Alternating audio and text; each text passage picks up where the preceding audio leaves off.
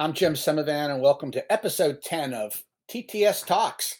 We are very happy to be back talking again with author and scholar Peter Levenda about the Secret Machines trilogy and the ideas and beliefs that prompted Tom and Peter to write this nonfiction trilogy.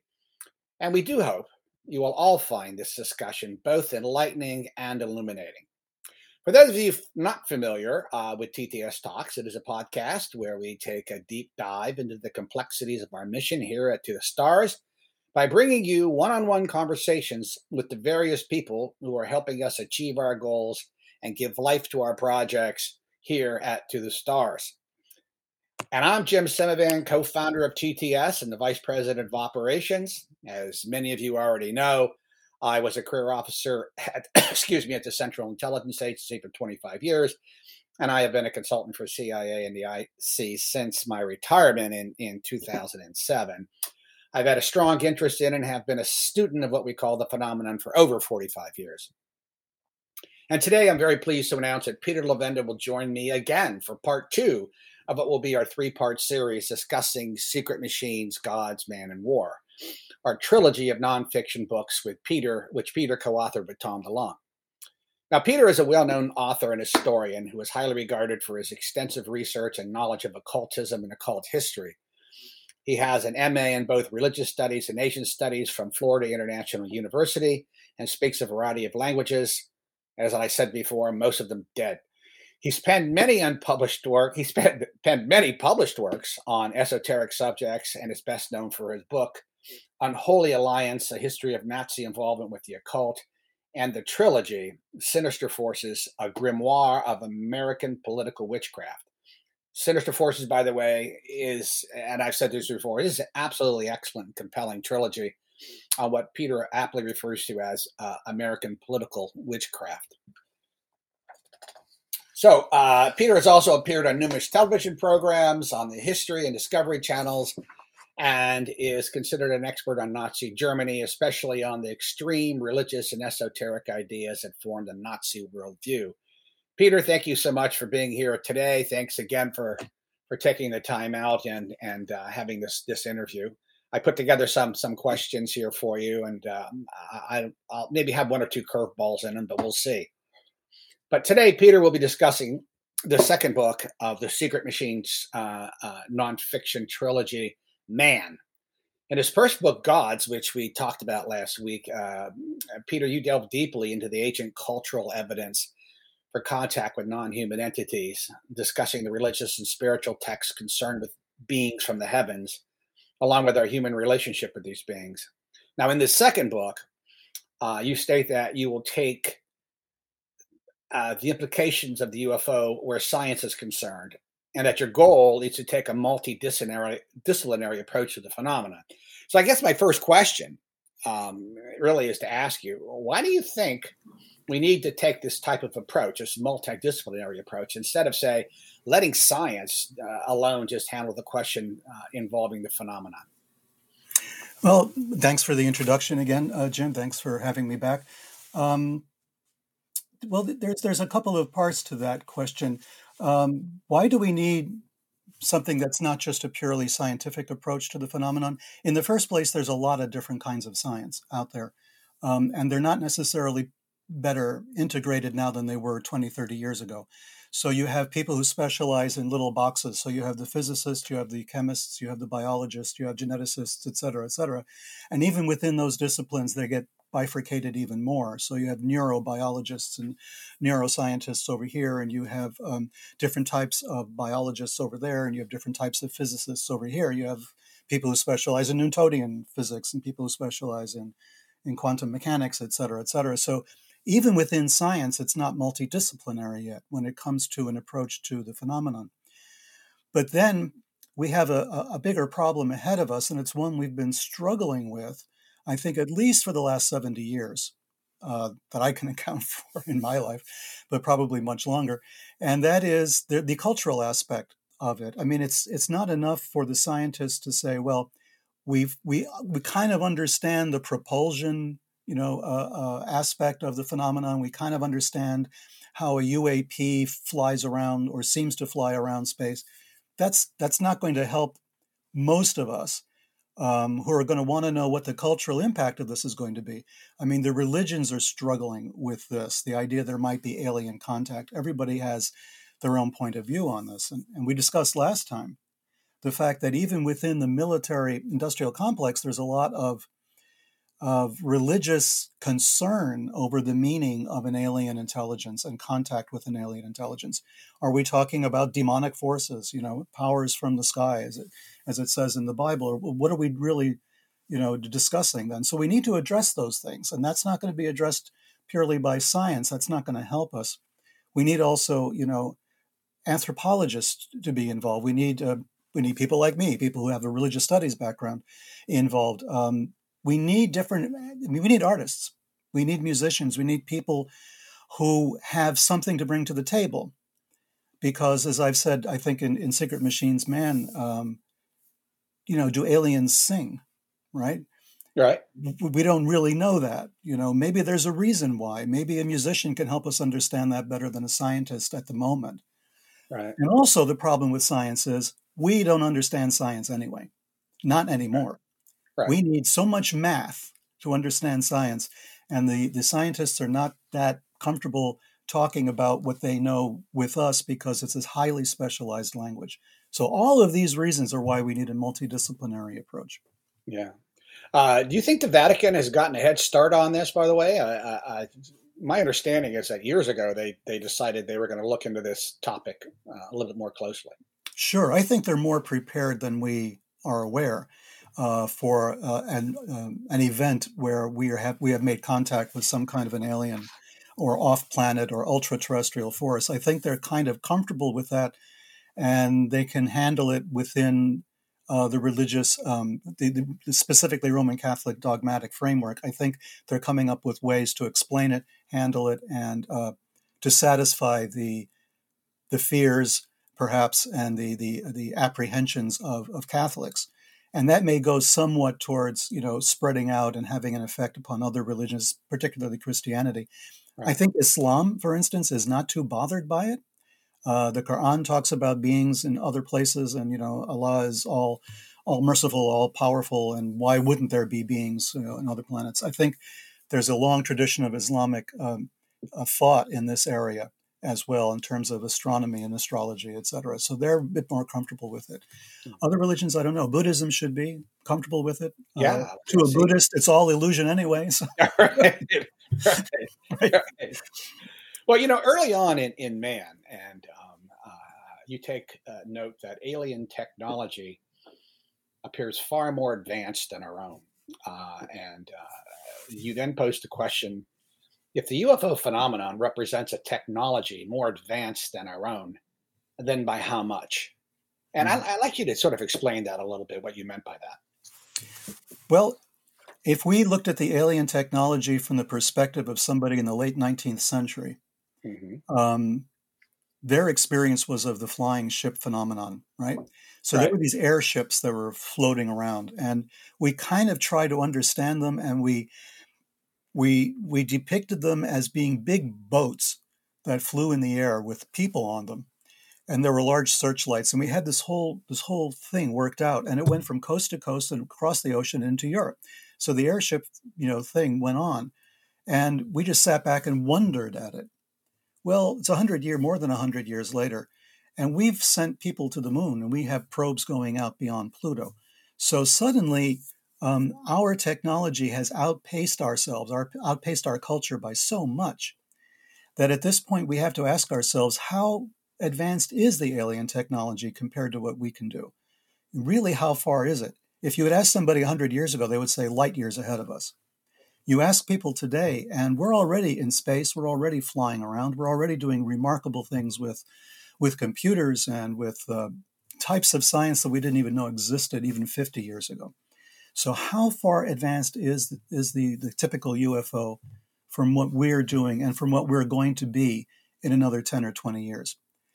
If the alien is a kind of androgyne or a kind of robot, a kind of cyborg or something, we're already far along in that area as well.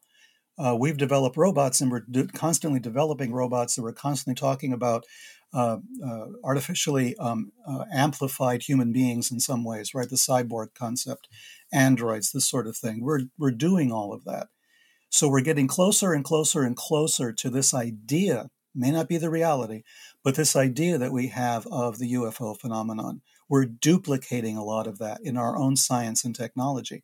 So, how far? What is the distance? And is the distance still light years away? Are we being fooled into thinking that we're approaching their science when we're really not? We're just amplifying our own. Yeah, that's that's a very interesting take. So, uh, am I picking up uh, hints of optimism here that that we may be close to understanding this this phenomenon, or? I think we're closer now than we've been before. I think the, our problem is we are struggling with one very big basic concept, and I have a feeling we're going to get into it and that is the relationship of consciousness to reality and consciousness to science. What is the interface there? And I think that that's going that's our major stumbling block right now. We yeah. kind of still keep those things in separate boxes, and that's probably a mistake. Yeah, yeah, we're, we are definitely going to get to that. And uh, I hope you don't mind if this uh, conversation is slightly disjointed. There are so many things I want to talk to you about, and I want to make sure I get get them all in. Um, but uh, throughout your book, uh, you you started talking about abductions for the first time uh, and a little bit more detail. And regarding abductions, you said that all those nightmarish experiences by alien abductees may be due to machines inspecting what they believe to be other machines, us. Care to talk about that a little bit? No. Yeah, okay. okay. I don't. I don't blame you. Right after my nightmarish experience, yes. exactly. Yeah. Um, well, it's like this it goes into a deep we went into this deeply in, in the second volume really we went to chapters and trying to figure out what the alien is from the point of view of anthropology or from the point of view of the observations of people who claim they've seen aliens yeah. uh, alien beings and they look machine like they they they do not seem to perspire. They do not seem to have any flatulence, to be blunt. They don't eat anything. They don't drink anything. Maybe they are machines. And if they are machines, maybe all that the machine understands is another machine. Maybe we're kind of uh, a mystery to the machine. The machine is tr- attempting to understand what kind of machine we are we would try to understand them in terms of humans, in terms of anthropology. We would look at these things and think they're living beings, right? But maybe they're not. Maybe they're machines, and maybe they're looking at us thinking that we're machines and we're not. So the idea is they're they're they're experimenting on us because they're trying to take apart the machine and figure out how it works. And some of these hideous uh, experiences people have had. John Mack has written about them. You know, the the PTSD that that alien abductees have experienced is due to being probed, being manipulated, being controlled by a machine, thinking that this is a machine they're dealing with. So, what's the harm? What's the damage, right? Right. So, it, it may be something like that. And I think that a machine might be more capable of evaluating another machine in terms of a threat potential. If a machine has no experience of a human being, God help us both because they're assuming a logical framework that may not exist. We're not the most logical of creatures uh, in the world. We're creating logical creatures and we're having a hard time with them. We're yes. creating computers and robots and all kinds of, of, of digitally enhanced uh, structures all over the world. These are logical, and we're basically at heart not that logical. We're forcing ourselves to understand this and to, to protect ourselves from it, from artificial intelligence, for instance. Mm-hmm. What if a machine is, is is contemplating us the same way? They're trying to understand us from a threat perspective. Are we a threat to them somehow? Uh, and in what way? What makes us a threat? How do how do they dissect us and fix us if they think mm-hmm. that we're malfunctioning? All of these things might be happening. We just don't know because we don't know if the alien is a machine. And you know the big question: Who created that machine? Yeah. Can you talk about the alien abduction ritual uh, uh, in his in historical sense? Because you you did uh, delve into that a, a, lot in the book. And have we seen, excuse me, evidence of the same scenario in historical records? And how far does this go back? I'm thinking uh, about the mind control experiments we have all heard about, say in MK Ultra, these other other things. Well, Jim, uh, why don't we have that discussion? no, no, no. I, that was way before my time. I know. I know. Uh, yes. Shame on them for doing that. I might add. Not, not a big fan of that, but It was inevitable. It would come up. Yeah. Um, well, it's like this. Um, yeah, well, there's two big, heavy questions you have out there: the historical, the ancient historical uh, precedents for it, and then the more the more recent ones. Yeah, Jacques Jacques talks a lot about this, right? In Passport to Magonia, and then you get sure. uh, you know even uh, uh, I think Tom Bullard in his book uh, UFOs and Modern UFOs uh, and the Myth and Mystery of UFOs. Yes, I mean the the the idea that humans are abducted or taken to someplace else by mysterious creatures is, is very ancient. It's all over the world, and every culture has its word for that particular creature that does that. In some cases, uh, in ancient in the ancient Middle East, there was uh, the Lilitu, you know, from which we get the term the word Lilith, uh, supposedly Adam's first wife. By the way, according to some uh, Jewish traditions, and this Lilith steals babies. Right, will steal an infant, will steal a child. Um, the idea of a child stealing spirit is is common throughout the world. It may have to do with anxiety about childbirth and and uh, child fatality, for instance, things like that. But then there's also the things that I grew up with uh, when I was a kid, talking about, you know, there are people out there who will steal children, who will steal you if you're not careful. Um, in those days, where I was living, and the kind of things that I heard from my parents, we had to be aware of gypsies, right? The yeah, gypsies right. would come and steal the children, right? Of course, it was nonsense, but this is something that was that was around. Um, other kinds of motifs like that. There's this idea that there are beings that do this. More um, complicated issues then come to the incubi, succubi, these beings that come in the middle of the night.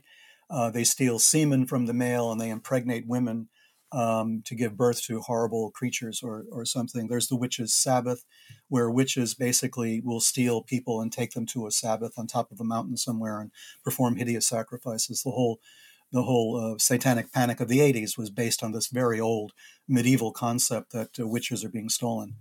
Um, the Salem witchcraft trials talked about a, a man in black, by the way, uh, who would show up and then tell people, okay, the Sabbath is taking place. All the witches had to go and meet there. And then people would disappear. People would uh, have these horrible experiences and then recount them uh, in during the trials. So you have this thing that goes on where people imagine or they're recounting an actual experience. They have no other way to describe that experience except to say it was the witch or it was a devil or a demon or some spiritual force took me and quite often there's a sexual component to it as well. Um, and then they're brought back again. And people have tried to claim it's a it's a form of a sleep disorder, right? That you're having a sleep disorder. You feel you're being captured and you can't move, and it's really just uh, it, don't worry about it. Nothing to see here. It's a neurological condition. For people who've had both, they know there's a tremendous difference between the kind of sleep disorder that uh, psychiatrists are talking about and the alien abduction experience, which was much more detailed and much more involved right. than that. So a lot more work has to be done. And psychiatrists, by the way, as part of this multidisciplinary approach, they have to be more open to it. Uh, in the way that John Mack was, you know, we need that kind of openness, listening to people and trying to figure out what the common denominators are. But when you go to MK Ultra, the the the fascinating part about this and the, the relevance it has to the UFO phenomenon as, as we will see, is that there was this concerted effort to try to unpack consciousness, the black box, you know, try to figure out what's going on in there. As, as misguided and as hideous in some cases as it was, I can kind of understand the desire to do this because there was fear that maybe another government was doing that, that another, another government understood consciousness better than we did. And the, the excesses that were taken were taken because people didn't know they didn't understand what they were dealing with. I think my my approach to it in Sinister Forces was to look at it as a kind of shamanic thing. You know, it was, it was a magical occult operation, basically, but without any of the safeguards the people were not willing participants they were unwilling. Imagine you're being initiated into a secret society unwillingly right? So right. you're captured you're taken off the street and you're given all these you know behavior modification things and rituals are happening and there's hypnosis and drugs and all the rest of it and you have no clue what's going on. Yeah that's wrong okay? Yeah. But the these the systems and the methods were kind of similar but they got really more drastic. And one i want to talk about is uh, dr ewen cameron in montreal uh, the depatterning uh, processes that he did. He wanted to wipe people's memories completely and then replace them with other memories. Um, this was like the, the holy grail. Can we completely erase a person's personality, you know, and give them other memories, other thoughts, and make them think other things have happened? Um, from a strategic point of view, of course, this seems very valuable. But from the point of view of human psychology and our relationship to the alien, our relationship to um, contact with a non human or a non terrestrial agency, what are the implications of that? When we experience the UFO, when we see one in the sky, or when we have the alien abduction experience, for instance, is this an instance of memories being wiped and replaced? Is this an instance of a false memory being implanted by something else to make us think we saw what we saw? Is it a screen memory? I had this discussion with Whitley Strieber uh, over years back in the 90s. You know, were experiences of alien abduction screen memories for something much more hideous that was taking place? Were these Nazi experiments, for instance, on, on unwitting subjects? Were these MK Ultra type experiences? Or were the, was the alien itself responsible for implanting memories? Since we don't understand our consciousness yet, not really, we can't answer these questions, and that's a problem. Are you saying, or do you believe that uh, these ideas of abduction uh, did you find them you know in all the different cultures they're obviously all there but did you did you do you see this as polycentric or did you see this as starting someplace and then going out it, it, you know and moving out someplace monocentric you know it is started mm-hmm. here and then it sort of drifted you know uh, through civilization do you think that each individual uh, civilization that existed always had these same things oh i think it's polycentric i think that the interpretation of it however is influenced by other civilizations, right? So right. you have this kind of syncretism going on between different cultures, especially the spiritual specialists in those cultures, trying to understand their experience by trying to understand another culture's experience. Right. right. So you have that going on. And I think that, you know, we're talking about occultism in, in the 20th, 20th and 21st century.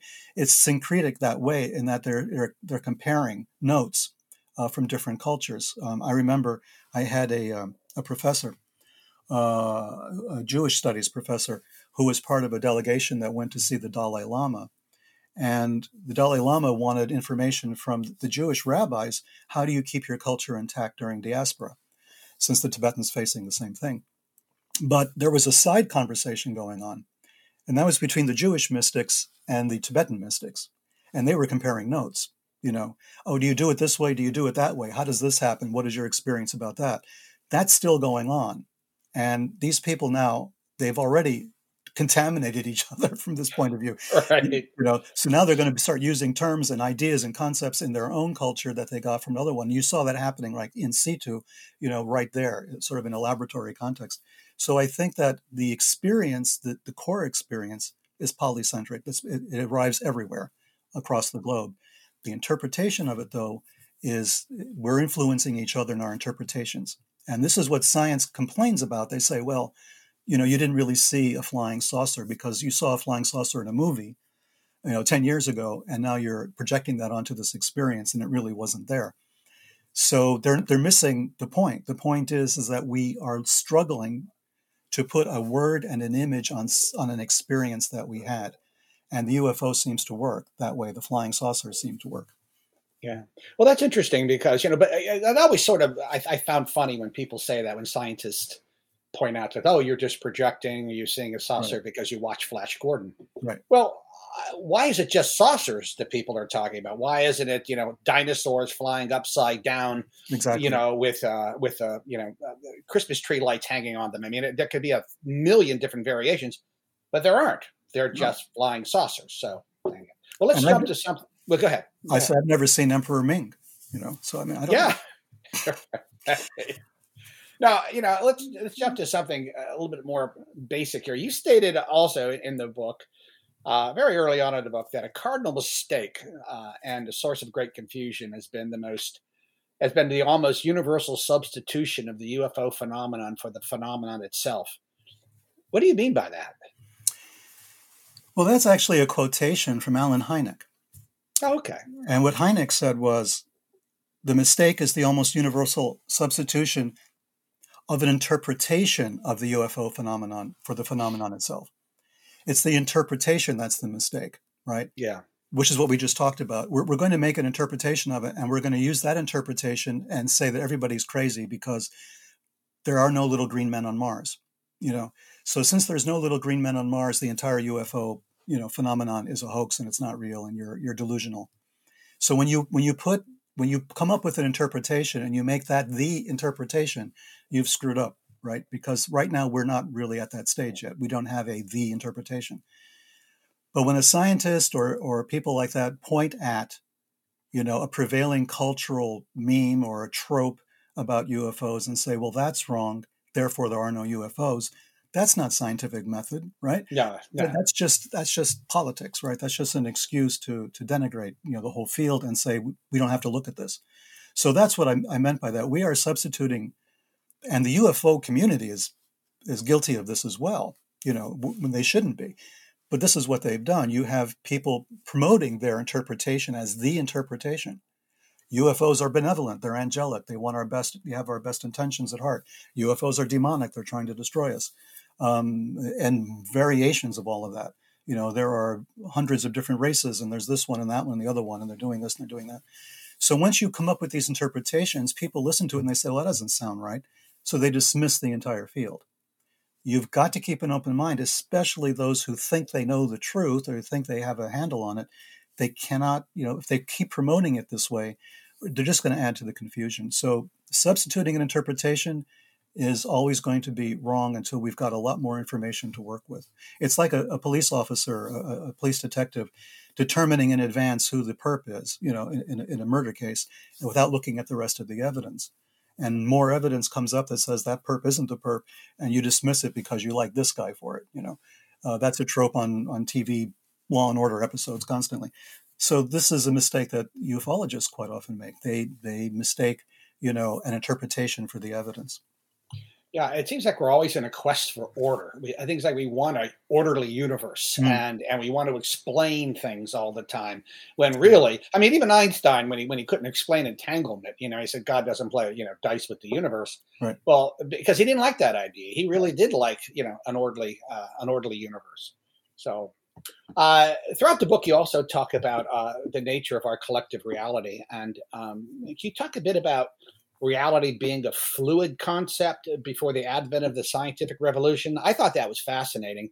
And we saw things much differently back in early history. Uh, is that correct? I mean, I, you know, I never sort of heard of that before until you brought it up. Well, Thomas Kuhn writes about scientific revolutions, right? His famous book, and uh, so you have, you know, throughout history, a scientific revolution, quote unquote, which changes everything. But the the difficulty with it is um, we mentioned before that you know science has become so bifurcated that people don't know what it is anymore. And you know one scientist in one area may know nothing about a scientist in another area. But back before the scientific revolutions the big ones of the 18th 17th 18th 19th centuries um, a scientist was an observer of nature and it was an observation that was integrated with spiritual and philosophical ideas as well. It was all integrated together. You couldn't have science sitting alone separately from what you went through in the course of normal life. When you had geniuses like uh, Da Vinci, for instance, inventing machinery and painting paintings and pictures and you know doing statues and sculpting and doing all of this, involved politically, involved militarily, involved in the arts, involved in all of this, he was integrating all of these things into one you know grand concept. But we don't talk about Da Vinci as uh, as a scientific theorist, really. He was reacting to what was around at the time and integrating it as much as possible. The idea of the Renaissance man. We don't have a Renaissance man or woman right now because it's impossible to integrate all of this, right? Now, reality, what a concept, as Robin Williams used to say. Uh, reality is a, a construction. We're kind of at the point now where we understand that. What we see as reality is a construction of our senses. Scientists have understood that there are colors that we cannot see. There's light on the spectrum that we don't visually see because we don't need to. It wasn't necessary for survival. There's sounds we don't hear. Dogs can hear them famously, but we can't hear them. There are smells we can't smell. Again, dogs have a great olfactory sense.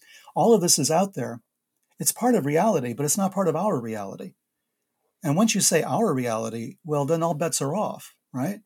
Right. What's, the, what's reality to an alien, right? They're going to see something perhaps much more differently than we are. We're, we constantly anthropomorphize this problem to the point where it loses its, its relevance and its meaning, and we think we understand it.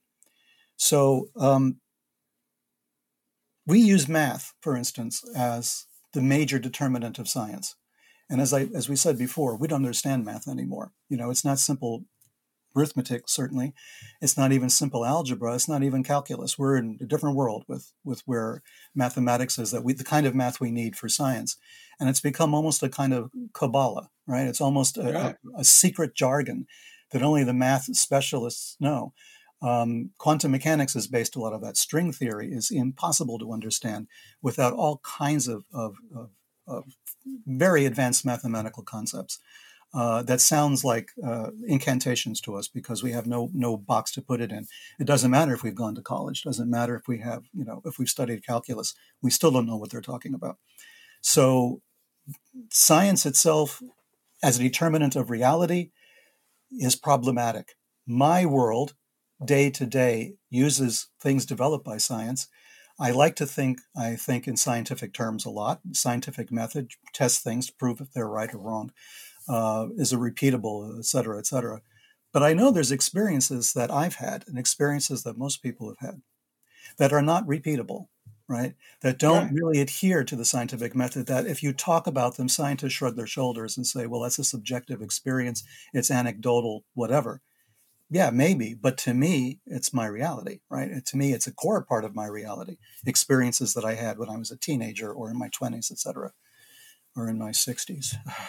anyway, those kinds of experiences they commute, they accumulate, and they're part of your reality. And there's no scientific, you know, reasoning for that. And if we can understand this, and we understand that the scientific view of reality is becoming narrower and narrower when it should be becoming broader and broader, to incorporate the alien experience, to accommodate the UFO phenomenon, uh, we're going to be kind of stuck in the mud a little bit. Which is why, as I said, we need multidisciplinary approach to this. We need Scientists, absolutely. But we also need the non scientists because they're bringing a different version, a different vision of reality to the table. Yeah, it, it's fascinating. I, I remember, uh, you know, uh, when when psychology first, uh, you know, hit with William James uh, uh, uh, many years ago, around turn of the century. a lot of doctors, you know, medical doctors, didn't like it because it was claiming to be a science. Right. And they were not comfortable at all because it was dealing in subject er- subject areas which weren't quite repeatable and what have you, and, and testable uh, in and of themselves. And so I think uh, a lot of scientists don't want to share, right? They don't sure. like they like to hold on to that that name, like we're the only true scientist, right? We get that on the Big Bang Theory with Sheldon always making right. fun of engineers, right? So, right. Well, let's let's jump to something else. Um, would you consider the the the quote unquote alien a, a liminal figure that we create in order to get our minds around the fact that a phenomenon exists for which there is no other rational explanation. Okay. Have we anthropomorphized, uh, anth- uh, anthropomorphized, yeah, excuse me, the phenomenon this way, superimposing a quasi-human face on the mysterious, the quote-unquote secret machine? This is, uh, this is, I, I'm sorry, but I was quoting you there. Uh, and we just talked about that a little bit. But mm-hmm. can you can you uh, when you say a liminal figure? Yeah. Yeah. Yeah, I mean, liminal figure, of course, comes from from anthropology and from right. you know, again from religious studies. Um, the idea that there is a, a space between this world and the next, or between this culture and another culture, and in that, that in that borderline, that that liminus, that uh, that that that gate between the two worlds, you have figures that go in and out. Um, who have experiences and they bring these experiences back to to the rest of us. The alien may be a stand-in for that figure, someone who stands between this world and the next. And we do anthropomorphize it to to a certain extent. I think I think again we go back to the idea of the UFO itself. This is why the machine and the alien is kind of inextricable here. We can't really separate them as neatly as we would like.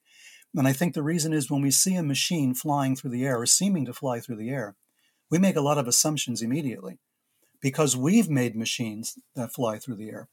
And in those machines, there are pilots or there are passengers or they are piloted by something like a drone, for instance, a drone operator. There's always a human figure behind it. So, with that in our mind, we look at a UFO and we think there must be a figure behind it. We anthropomorphize the alien as if it's a being at the controls flying a machine. This could be absolutely true, but in some cases, maybe not. Maybe some of the things that we see are not being flown by anyone. You know, so we're making assumptions, and these assumptions are being made based on our own personal experience of science. 100 years ago, 150 years ago, with the great airship thing, we anthropomorphized that thing to death, right? These, Right. were, these were ships with sails for crying out loud, and they had Yeah. anchors, right? But there was one telltale fact, one one detail that was there, that is still there, and that is the searchlight.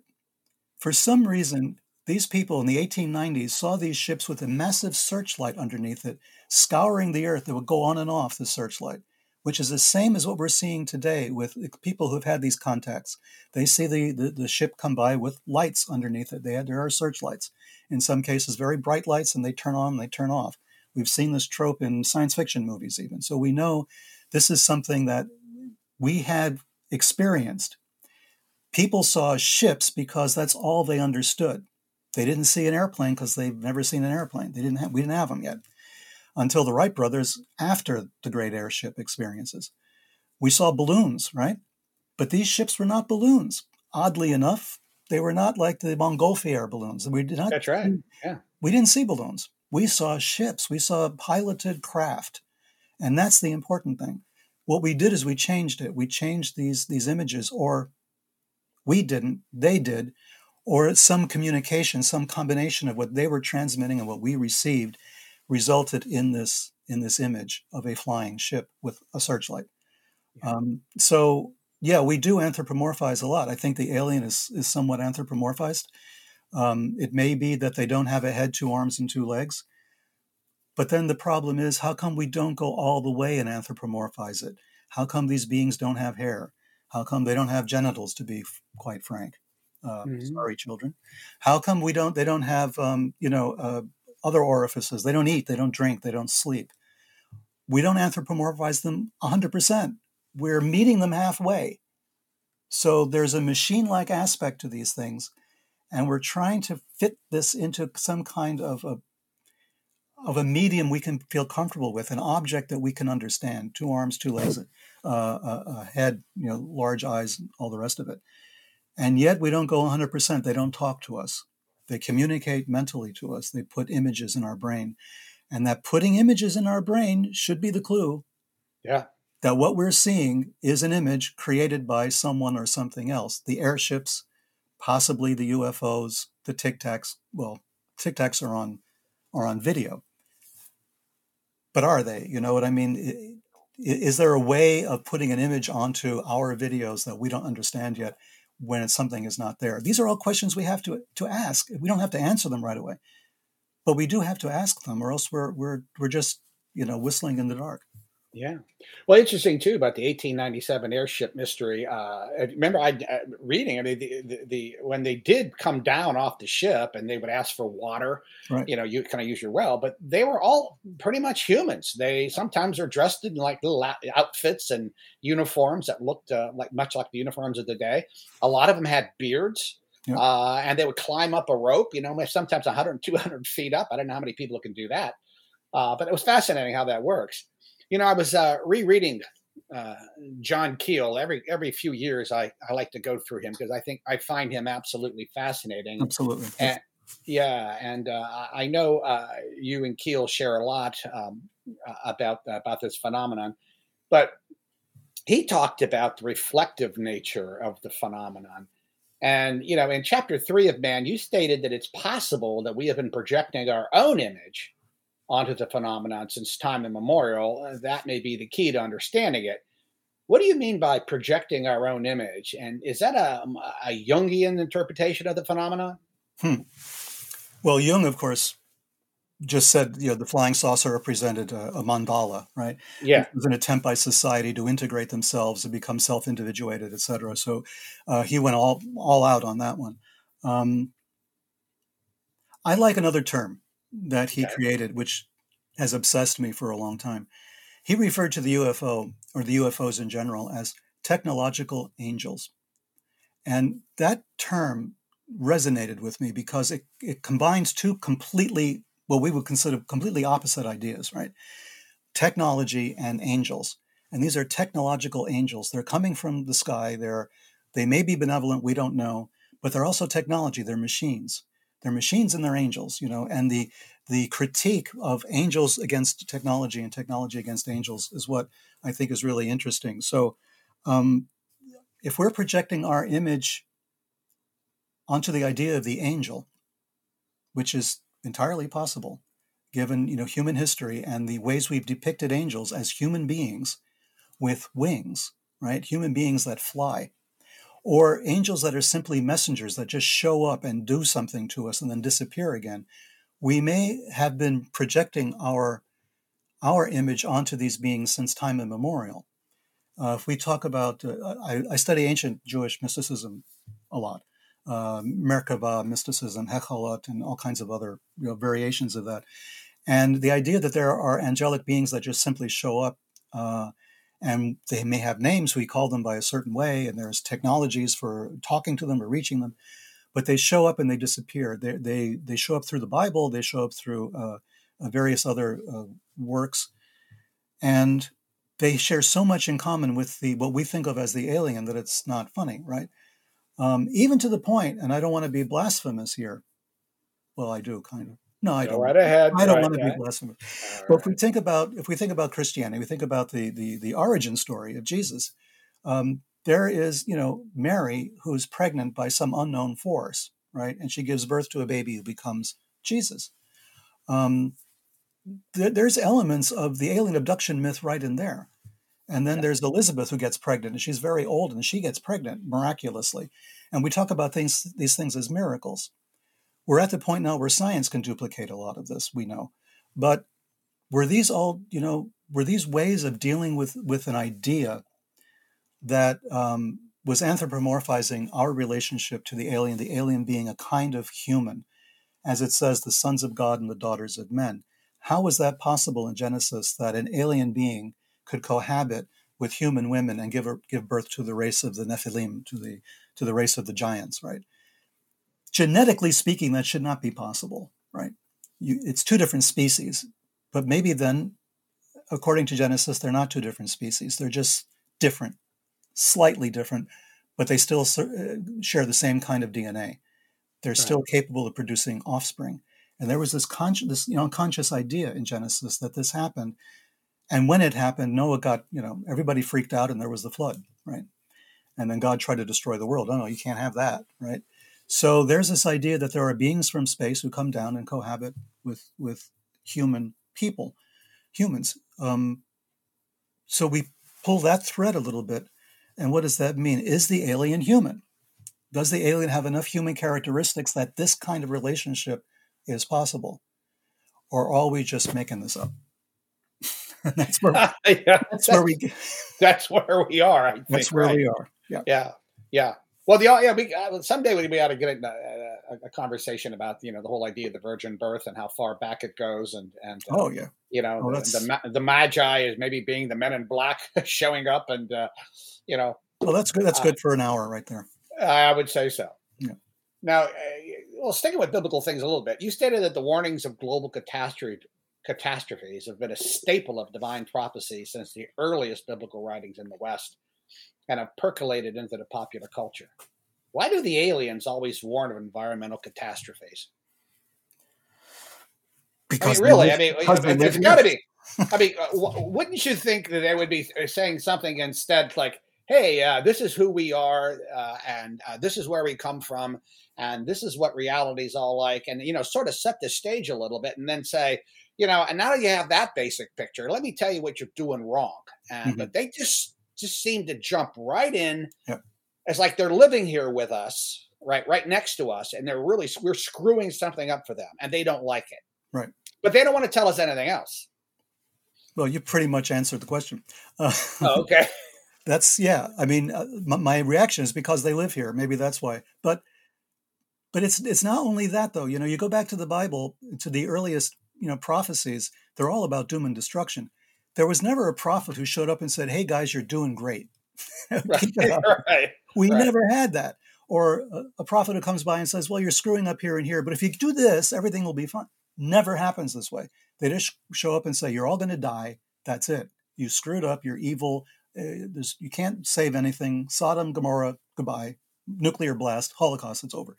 So we never get somebody coming up and saying, "You know, you're doing a good job." And the aliens are no different, and that's what bothers me about this, right?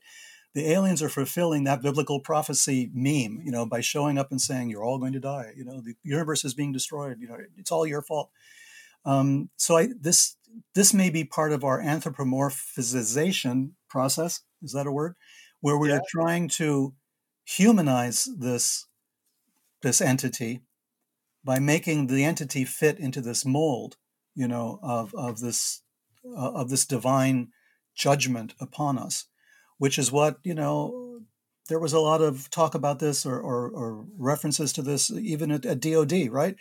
right? I mean, there, you know, we're, we're dealing with demons and angels, and we don't know. This is unchristian. We can't deal with UFOs because you know this is God doesn't want us to. The Collins elite, yes. The Collins elite. So we're back into that mode. You know, we we have to extricate this stuff from each other because we're not learning anything this way. We're just, you know, promoting and anthropomorphizing and projecting our fears and our insecurities onto this this experience. And it's it's a mirror, and we're looking into it, and it's not a it's not a good look. You know, we yeah. we have to do something about that. And I think that we're getting this. Maybe it's not a prediction of actual catastrophe, although climate change looks like it's heading that way but it's not necessarily a prediction of an actual catastrophe, but it's it's a um, it's picking up our own anxieties about what we're doing and reflecting it back to us, as if to say to us, "Well, then do something about it. If you're that worried about X, Y, or Z, fix it." Right? But without that sounds Jungian, yeah. Well, yeah, that sounds Jungian, or it yeah. sounds kind of Star Trek, also, right? Yeah, right. We can't get involved in the other planet. You know, we cannot uh, you know, unfairly right. move or you know, do anything, manipulate the situation. All we can do is watch and move on. So maybe that's happening. I mean, I don't know, but the, the, this thing does bother me. That the idea that they just show up to to to bitch at us and then leave. Yeah, yeah. Never, never anything nice. No, uh, you stated that we observe phenomena that have no scientific explanation and then discard the observations because they don't fit the theory, rather than retooling the theory to fit the observations. Does science need to expand its boundaries to accept the phenomenon? Do we need what James, William James, called a radical empiricism? Oh, yeah, definitely. I mean, I think it's starting to happen. We have some scientists who have now opened up about this. They're willing yeah. to accept it. We have Avi Loeb as a famous example, but we have others, and there's they are extending, they're expanding their boundaries to to do this. I think it's really necessary because, as we said before, reality, what a concept, right? Reality yeah. is something that's a social construct right now. We kind of understand it's a social construct, it's a genetic construct in a sense. I mean, it's it's a survival mechanism. We know we experience only what we need to survive, but at this point, our our survival um, odds are getting narrower and narrower. I know I don't want to sound like an alien making predictions, but just on the basis of you know population and pollution and all the rest of it, wars with nuclear weapons and all of this. So we have to come to a, to a, a different understanding, a different interpretation of what reality is. And we, in order to do that, we have to expand our horizons on that. And, you know, oddly enough, I think expanding our horizons on reality is not only going to include other other paradigms, other ways of looking at reality, it's going to include other people's experience of reality. And I think that's also very important. Science needs to approach, appreciate that as well they need to expand the the the barriers a little bit where we incorporate what other people have said or thought about reality, other cultures, because the West right now has this seeming stranglehold uh, on it. And we may be a little suicidal that way because we're not incorporating other visions of reality. We're not incorporating other ideas, other possibilities, other potential because we're so blinded by our own technological advances we're going down you know one particular dark alley and we're not really realizing there's other streets running parallel and perpendicular that we could be walking on that yeah. could give us a, a, greater sense of where we really are and how to solve some of these problems well it's interesting i, I know you know tom bullard uh, uh, mm-hmm. mentions mm-hmm. and jacques vallée bring this up too this whole idea of uh, looking taking taking the uh, the science to the phenomenon where you do a field centric study much like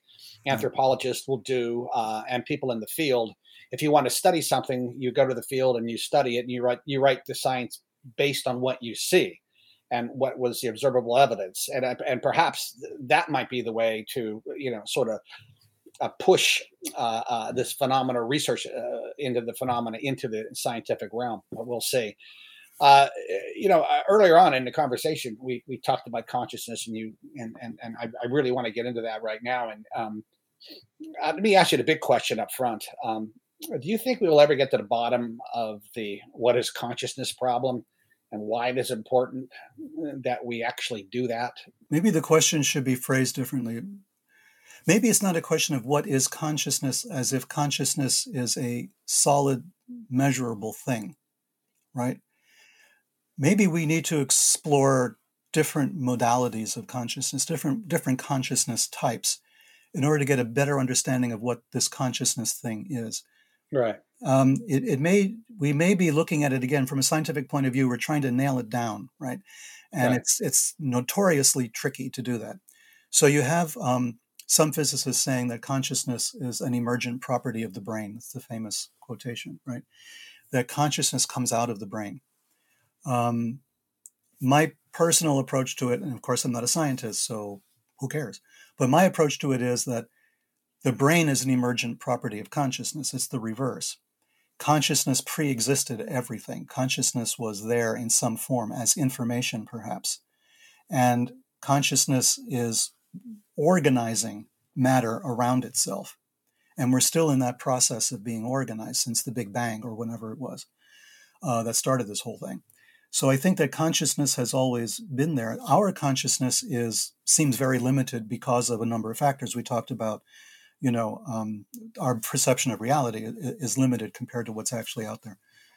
But it's also, um, how shall I put it? It's um,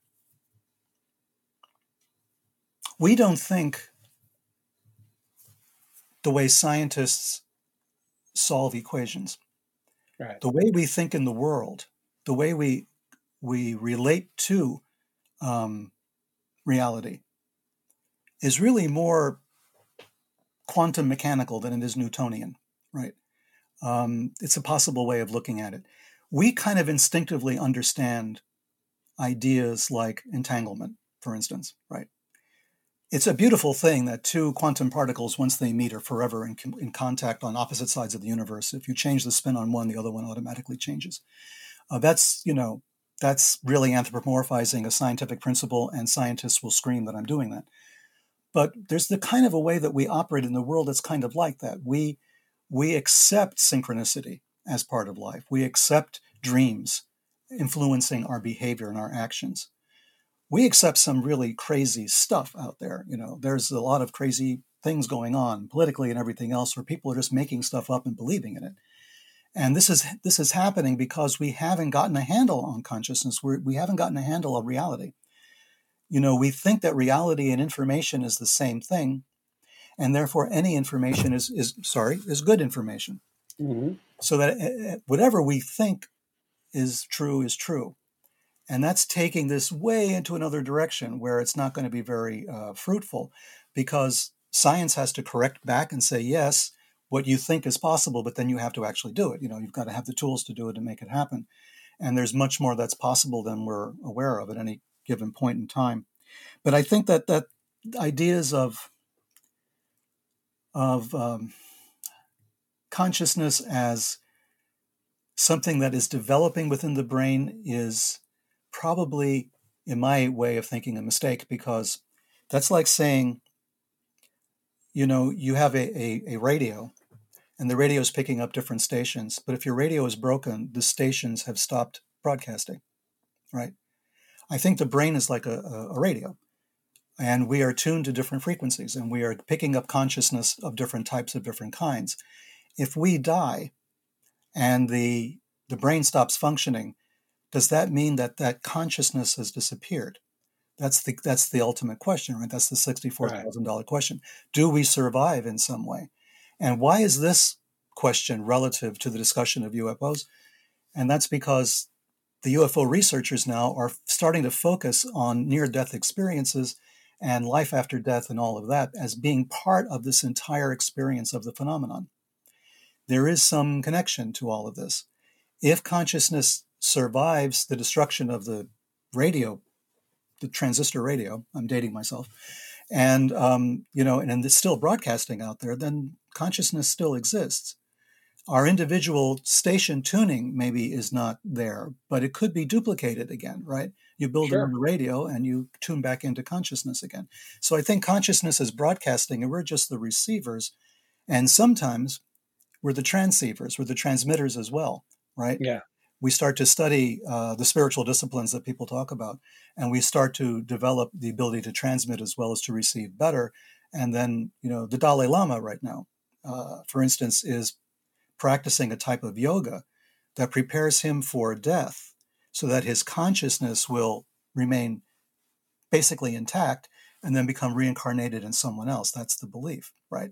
So there's like a specific process for doing that in, in Tibetan religion. So if all of that is possible, we're looking at the aliens who've been here for thousands and thousands of years. We've experienced them for thousands and thousands of years. The question is, are these the same aliens, right? They just have never died. Maybe because they're machines, or maybe because they have an alternate way of handling this consciousness uh, problem than, than we do. And again, we're back to consciousness and we're back to trying to understand it and using a multidisciplinary approach and all those things we've been talking about. Yeah. God, I'm garrulous. No, no, no. I, actually love it. We could probably spend the whole, you know, the whole a whole show just on this. Um, but you know, you'd spend a lot of time in man discussing consciousness and DNA consciousness and DNA in particular, and you know, and you delve into the work of Crick uh, and you know the beginnings of uh, DNA and the discovery of the chromosomes and things along those lines, um, and uh, and the human genetic code. And you also mentioned uh, the concept of of something called directed panspermia. Uh, can you explain what you mean by that, or what Crick might have meant by that? Yeah, it was Crick that came up. I mean, he didn't necessarily come up with it, but he, he wrote a paper on it. He he mm-hmm. defended this idea. Um, Crick, of course, was one of the three you know discoverers of the double helix, the, the structure of the DNA uh, code, as we know. But that was like in 1960, right? So right. that wasn't that long ago. And um, the reason that I'm fascinated by DNA, Crick's discovery in particular, but also all this research that's been done since then on DNA, is that it, it's it's it's astonishing. It's it doesn't make sense really, in a way. Four chemicals, four chemicals, four letters of the alphabet create everything that lives on this planet. Every living thing is composed of DNA, and the DNA only has four freaking letters in that particular. So the, the, the, the dictionary, the encyclopedia is vast with only four letters. I use 26 letters when I write my overly long books. And I can't imagine, you know, doing it with only four letters, you know, which yeah. my readers would appreciate if I tried. But you have four letters and the combinations of them, the mathematical combinations of them create everything that, that exists. And yet, even with those four letters, there are only 64 possible combinations of those four letters in groups of three. Now, you have to read the book to understand this and look at the charts and stuff. But there's only 64 possible um, nucleotides. So you have, you know, a G and a T together, for instance, and then there's a sugar and a phosphate, and that's a nucleotide. And then you, you put three of them together, and that forms one of the codons of the genetic code. There are 64 possible combinations, 64 codons. 64 seemed like a weird number, right? We're all yeah. sort of base 10, you know, because we have 10 fingers and 10 toes, and we think in terms of 10. Um, but not every culture did. Not every culture does. And 64 seemed like an odd number to, to, to be the basis of all existence, living existence, organic life. And then I realized, of course, that the, the I Ching, the famous Chinese book of changes, uh, is created and developed exactly the same way. There are 64 possible combinations of solid and broken lines in groups of three. So you have 64, uh, 64 tri- uh, hexagrams. So, and that series of 64 hexagrams basically discusses all the process that exists in the universe, right? According to the Chinese philosophy, whatever exists can be found on this chart. There, it's an it's a, the process of changing from one state to another, which is a very important concept. And Leibniz, the the famous uh, mathematician of a couple of hundred years ago, then he devoted a lot of study to the I Ching, to those 64 hexagrams, because he felt that this was the beginning of the binary code, right, that we use today in computers. But it goes back further than that. I, I write about it in, more depth in in Sekret Machines, uh, because it it's not only the 64 that fascinates me, but it's the double helix of the DNA. Helixes, helices exist in nature, right? We find them in a lot of different places. We'd never find a double helix you know, uh, one helix wrapped around another. That famous right. that famous symbol. That does not exist in nature except in the DNA molecule. And yet, in esoteric traditions, again, starting in China, hundreds of years ago, they depict the father and the mother of creation as two beings with tails that wrap around each other as, a, as a, in a double helix.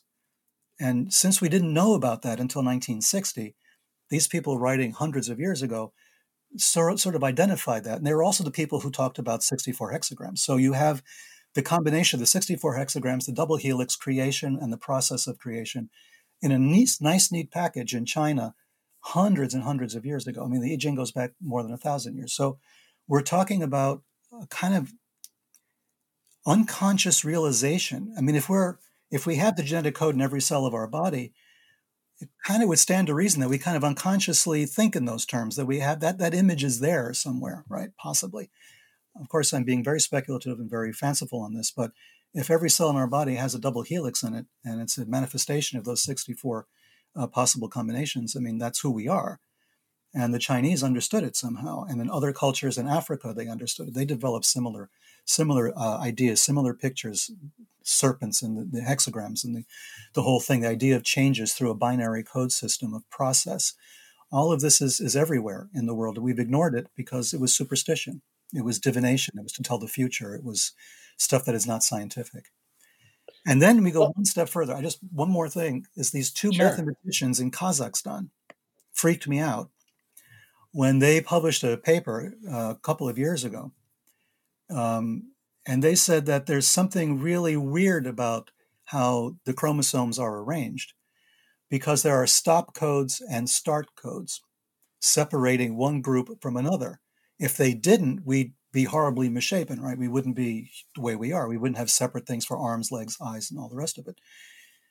So they asked the question how does it happen that between one code and another code, there's a specific code that says stop now start again, like a period at the end of a sentence. So in genetics, there is no run on sentence. There are periods that break up these sequences. And they said, mathematically, that shouldn't be possible. I mean, zero was not even discovered until a few hundred years ago. Yeah. The Roman numerals didn't have zero. They used all the L's and M's and X's and I's. There was no way to compute using zero. The Aztecs had zero, and in ancient India they had zero. Eventually, they they brought that to the West, and that became part of math. But there, there's no zero in nature, like there's no double helix in nature.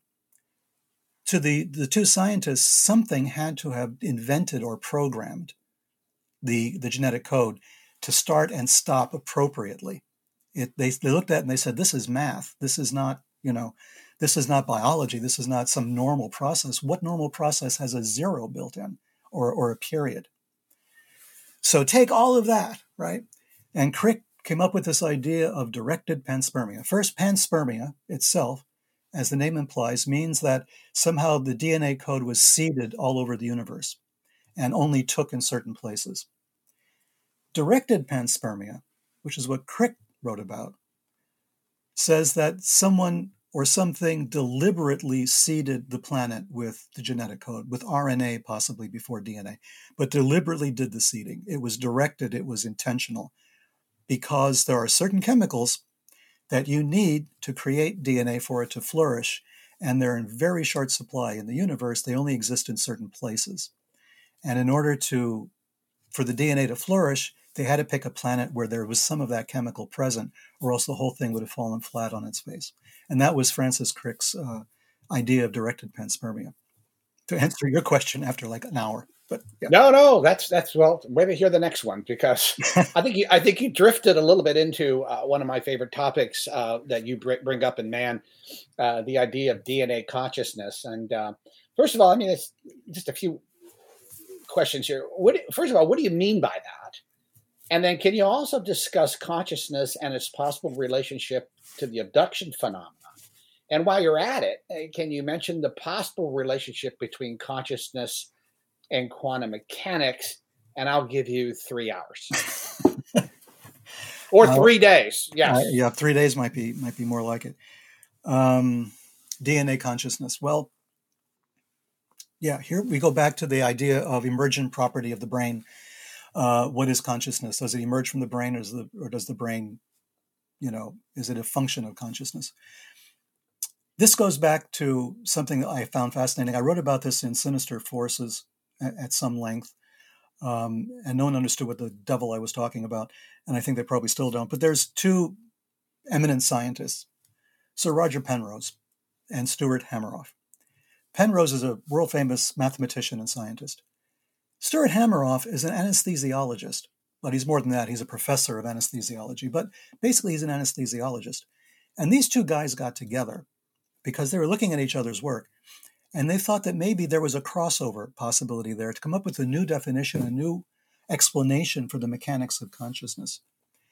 And it's really complicated. Okay, it's really complex. We won't go into all of it at the point now, but it does involve something called microtubules in the brain. These are very tiny, tiny, tiny structures in the brain. They're like 25, I think, nanometers. So that's really embarrassingly small. But it was the smallness of them and the fact that they seem to be transmitting information across synapses or across spaces in between them that gave rise to Hameroff and Penrose thinking, where does this stuff go and where is it coming from? Is there a quantum effect taking place in the human brain? Is that possible? Is the brain a kind of quantum computer? And of course, that was dismissed almost immediately by scientists. They say, okay, you're talking about reactions at the Planck scale, right? We're talking about extremely tiny place. These kinds of quantum reactions require these very small, you know, uh, not, not only the small space, but it requires temperatures approaching absolute zero. To get what you're trying to achieve in the human brain is not possible. It's too warm, it's too wet, it's too everything. You guys are dreaming, forget about it. They insisted, though, um, that they had you know evidence to show that this this effect was taking place, that there was a quantum computer somehow operating in the brain, and they acknowledged the fact of the you know the temperatures, the Planck constant, all this other stuff. And a couple of years ago, just before I started working on on Sekret Machines, a paper came out which kind of vindicated uh, Penrose and Hameroff, and it said, well, wait a minute, photosynthesis occurs at the quantum level. They're taking light, plants are taking light and transmitting and transforming light into nutrients for the plants to grow. That's a quantum effect.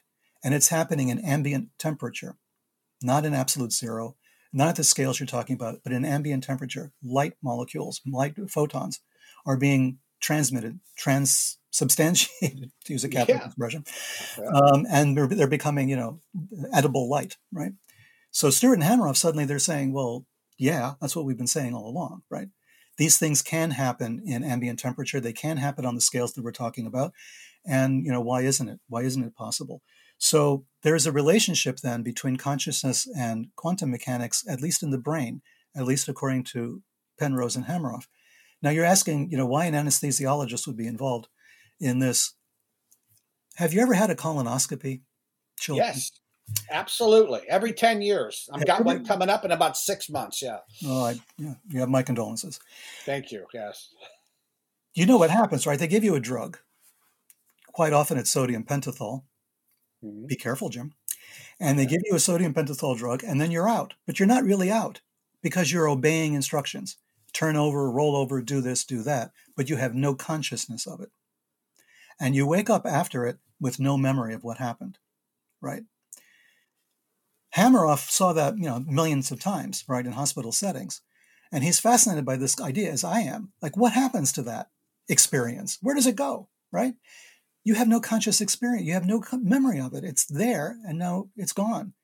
But it's got to be in there somewhere. Something happened to the brain. And so Hameroff, in his discussions with Penrose, who's like a mathematician and scientist, is saying, "Yeah, you got a point there." And they start working on this together to develop this idea that there's oh something they called uh, orchestrated objective reduction. We won't go into it, Orch OR, but you'll read it in the book. And they're coming up with this this model for how consciousness might be related to DNA.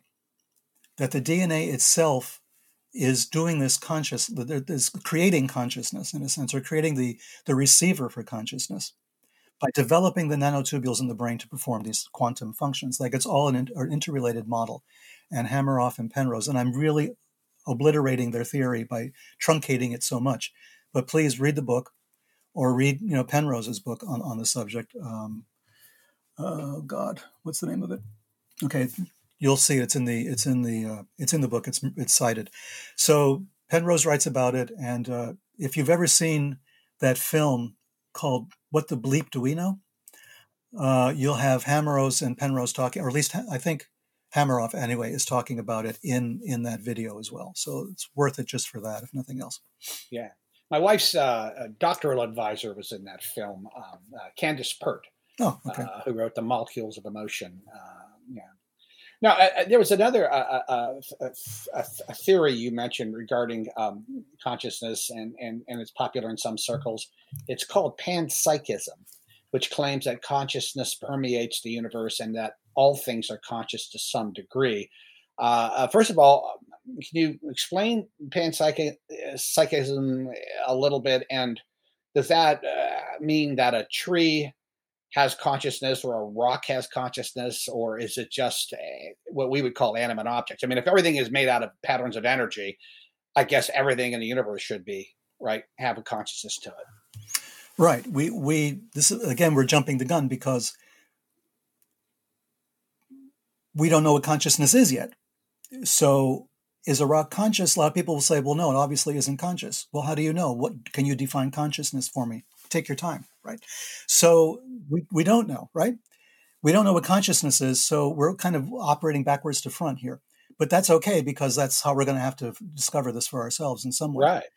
It's, we got to do it somehow. Um, panpsychism, pan meaning everywhere or everything, and psychism meaning psyche, a spirit, a consciousness.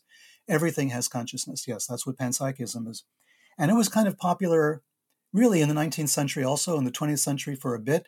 We had uh, philosophers writing about the possibility of panpsychism. Uh, it's come back into vogue a little bit. If you read uh, Quanta magazine or you read some of the articles on Medium and stuff by scientists and you know or by people observing science, they're starting to talk about how this idea of panpsychism is coming back into the fore. That maybe there is a way to look at everything being conscious. Uh, we kind of know now that plants seem to have consciousness. And I don't mean in the 1960s, you know, everything's alive, man, you know, uh, especially reefer. I'm talking about, you know, real, you know, like a tree in, in a forest is somehow communicating with another tree somewhere else. And they've been doing experiments to show that trees warn each other about an invasive species or they try to protect each other from the invasive species and there's like yeah. a, this this weird relationship that trees have with each, with each other in forests and that plants have you know and this is to all those vegetarians out there you're still eating conscious beings okay? Just letting yeah. you know okay? Eat rocks you know because we don't know if they're conscious or not. They're the safest thing to eat right now. So do plants scream? Are they in pain?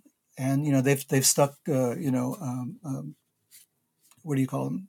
Polygraph. Polygraphs, galvanic skin, yeah, thing, yeah, d- detectors to to register emotional responses in plants. You know that goes back again to the 60s and 70s, but it's still a viable way of looking at things. We're talking about the possibility that everything is has consciousness, and if everything does, even our silly, you know, robotic aliens may have consciousness. They may be composed of elements that are conscious and their consciousness may be the result of their structure, what, what they're made of and how they are made, how they are put together, if indeed they are machines. We're trying to create conscious machines right now. Our artificial intelligence programs which scare the hell out of me because we don't know what the hell we're doing with it and we don't know what the implications are. You know, all credit to Ray Kurzweil. I see you have your book on his shelf as I do on mine. Oh, you can actually see it? Oh, okay. Oh, I see all your, I have all of those books, by the way. You have all this? Yeah, I'm sure. I've got them all. Okay. Um, and I was surprised to see every, everybody that I talk to these days has Kurzweil on their shelf, that big black book, you know. Yeah, the singularity, the singularity yes. is near. Yeah, yeah. Um, but yeah, this that that is a problem for us because we don't know how to handle it yet. We don't know what consciousness is, but we're trying to give consciousness to a machine. Good luck with that, right? We don't know what the implications are. We don't know how consciousness evolves, develops, or fine tunes itself, and then would a machine act based on its consciousness and not on commands from a human uh, controller. All of these things we have to address some way. And we're also putting our cultural biases, we're programming them into the artificial intelligence uh, algorithms, which is another funny thing. And it's been written about in different places. It's not broadly understood, but we are trying to, we're making assumptions about reality and we're programming them into artificial intelligence machines, which could also be a big mistake. But this gets back to your question. Panpsychism says that there's consciousness in everything. Um, I agree in in a in a guarded sense, saying that we really don't know what consciousness is yet. But theoretically, why wouldn't a rock be consciousness? Tell me what the theory is. Is it because there's no DNA in the rock? Okay, now we're talking about DNA consciousness. Plants would have consciousness, they have DNA. Birds, animals, everything has consciousness. It all has DNA. A rock doesn't have DNA. So, okay, it doesn't have consciousness. If that's the rule we're making, then I will say I will agree with you. The rock has no consciousness, but you have to we have to prove that we have to prove that right. DNA is the arbiter of what is or is not conscious, and that's where we're at right now. Okay, now we're running uh, out of time a little bit, and I have about four or five more questions. But let me just um, let me just sort of ask you a final question here, and then we'll uh, and then we'll wrap this one up, and then we'll talk to AC uh, and Tom and figure out if we can do. I know we're going to be doing a third one, uh, and uh, but we might want to do even three and a half or four down the road. But uh, towards the end of the book, um, you, uh, I'm going to read it. Read a quote. Uh, you're quoting you here, which I found fascinating, and I, I just wanted you to comment on this. you said, for the most part, uh, the phenomenon is a random series of appearances, visitations, even abductions. It happens to us. We don't happen to it. There is probably no other human experience that comes close to making us such passive observers slash victims, except for some natural disasters. One thinks of an earthquake, or a volcanic eruption, or a tornado, or rape.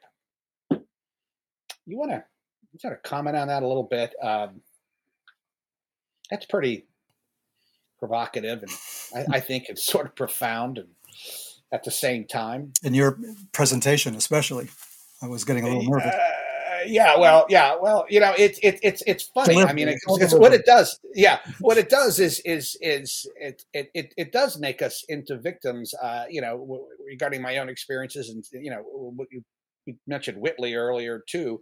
I mean, things happened, uh, you know, to people. Things happen to people all the time. People aren't necessarily going. I mean, the mystics will go out searching for this sometimes, and and and uh, remote viewers and what have you. But for the most part, most people aren't. Then all of a sudden, out of a clear blue sky, boom, and uh, I don't know where to place all. I don't know how to how to fit that in. Well, this kind of goes back to everything we've discussed so far, but it also also pre prefigures our next discussion uh, on Sekret Machines War. Um, it happens to us, is true. The UFO experience, it happens to us. It's not something that we control. No government on Earth can command the UFO phenomenon to behave, to do something, to show up here, go there, do this or do that. They can try to communicate with it, I believe the Soviets in the days of the old Soviet Union, there was a special case out there at a nuclear missile silo where they claimed that they could kind of communicate to the UFO in a way using hand gestures, and it would do things like like in Close Encounters of the Third Kind, right? You know the you know all of that stuff, right? The um, the five tones, the dee dee dee dee dee. So oh, yeah. you would use gestures, and they would repeat the gestures, and that that kind of, of thing. But for the most part, um, I think that it happens to us. We are in the in the position of being victims, basically. If you want to look at it in a negative way, we're victimized by the phenomenon. Why is that? Um, we're happy with consensus reality. You know, we're happy with the way reality, the way we think reality is. We don't want to rock the boat. We can fantasize about things, we can dream, we can pray to deities, but it's all mm-hmm. within a social context and it's all within a cultural context that's under our control. But what's the UFO does is it shows up. It just shows up and it threatens that consensus reality. So we're kind of in the position of a victim anyway, no matter how we look at it, because we can't control this thing. We have to learn to live with it. You know, smile and you know, uh, try to to try to endure what's being done to you, you know, by this outside force, because you have no other way to defend yourself, or no way that we know of. So yeah, all of these things that happen, earthquakes, volcanic eruptions, specifically rape, because a lot of alien, alien abductees report that that's happening, report that that's, you know, it's a physical violation, whether or not it's rape or not, but it's still a physical violation. And it's a physical violation of men, of women. It doesn't matter. It, it's it's a violation. And let's not even get started on animal mutilations, right? If they're involved in what that right. possibility might be. So we are in the position of being victims of this uh, in our way of thinking maybe in its way of thinking we're not maybe they're they're being helpful maybe they think they're being helpful or they think they're being generous in some way i don't know but i think that we are in that position of being the recipients and the the we're not actors in this we are being acted upon and that's what bothers all of us i think who study this phenomenon and John Keel has talked about it, and, Jacques Vallée has talked about it. Is it a control mechanism? Are we being controlled by this thing? Is these are these little moments of control? And are these only the moments that we remember of that control? All right. Excellent answer. Thank you so much. Well, um, we're going to have to wrap this up, this session of TTS Talks. Um, we'll be back with episode 11 of TTS Talks with uh, Peter Levenda very soon. Peter, once again, thanks for spending time with us today, and we'll be chatting with you again soon. Uh, as a reminder, all of the Sekret Machines books are available at uh, to the stars.media.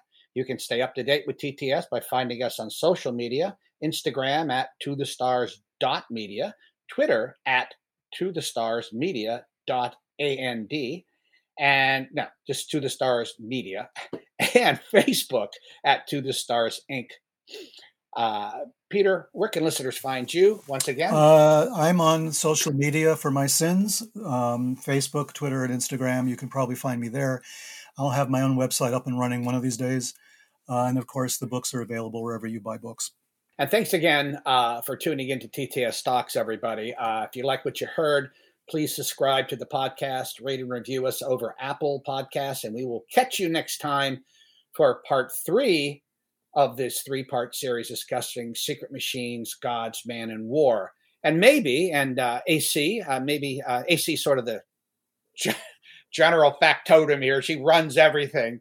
Uh, maybe we can get even Tom uh, on a separate uh, TTS podcast with Peter and myself and chatting about this and about all the trilogy in general, some of the projects we have and we're working on uh, currently. Peter, once again, thank you. You're just absolutely amazing, man. And um, oh, yeah. And uh, we'll look forward to talking to you again very, very soon.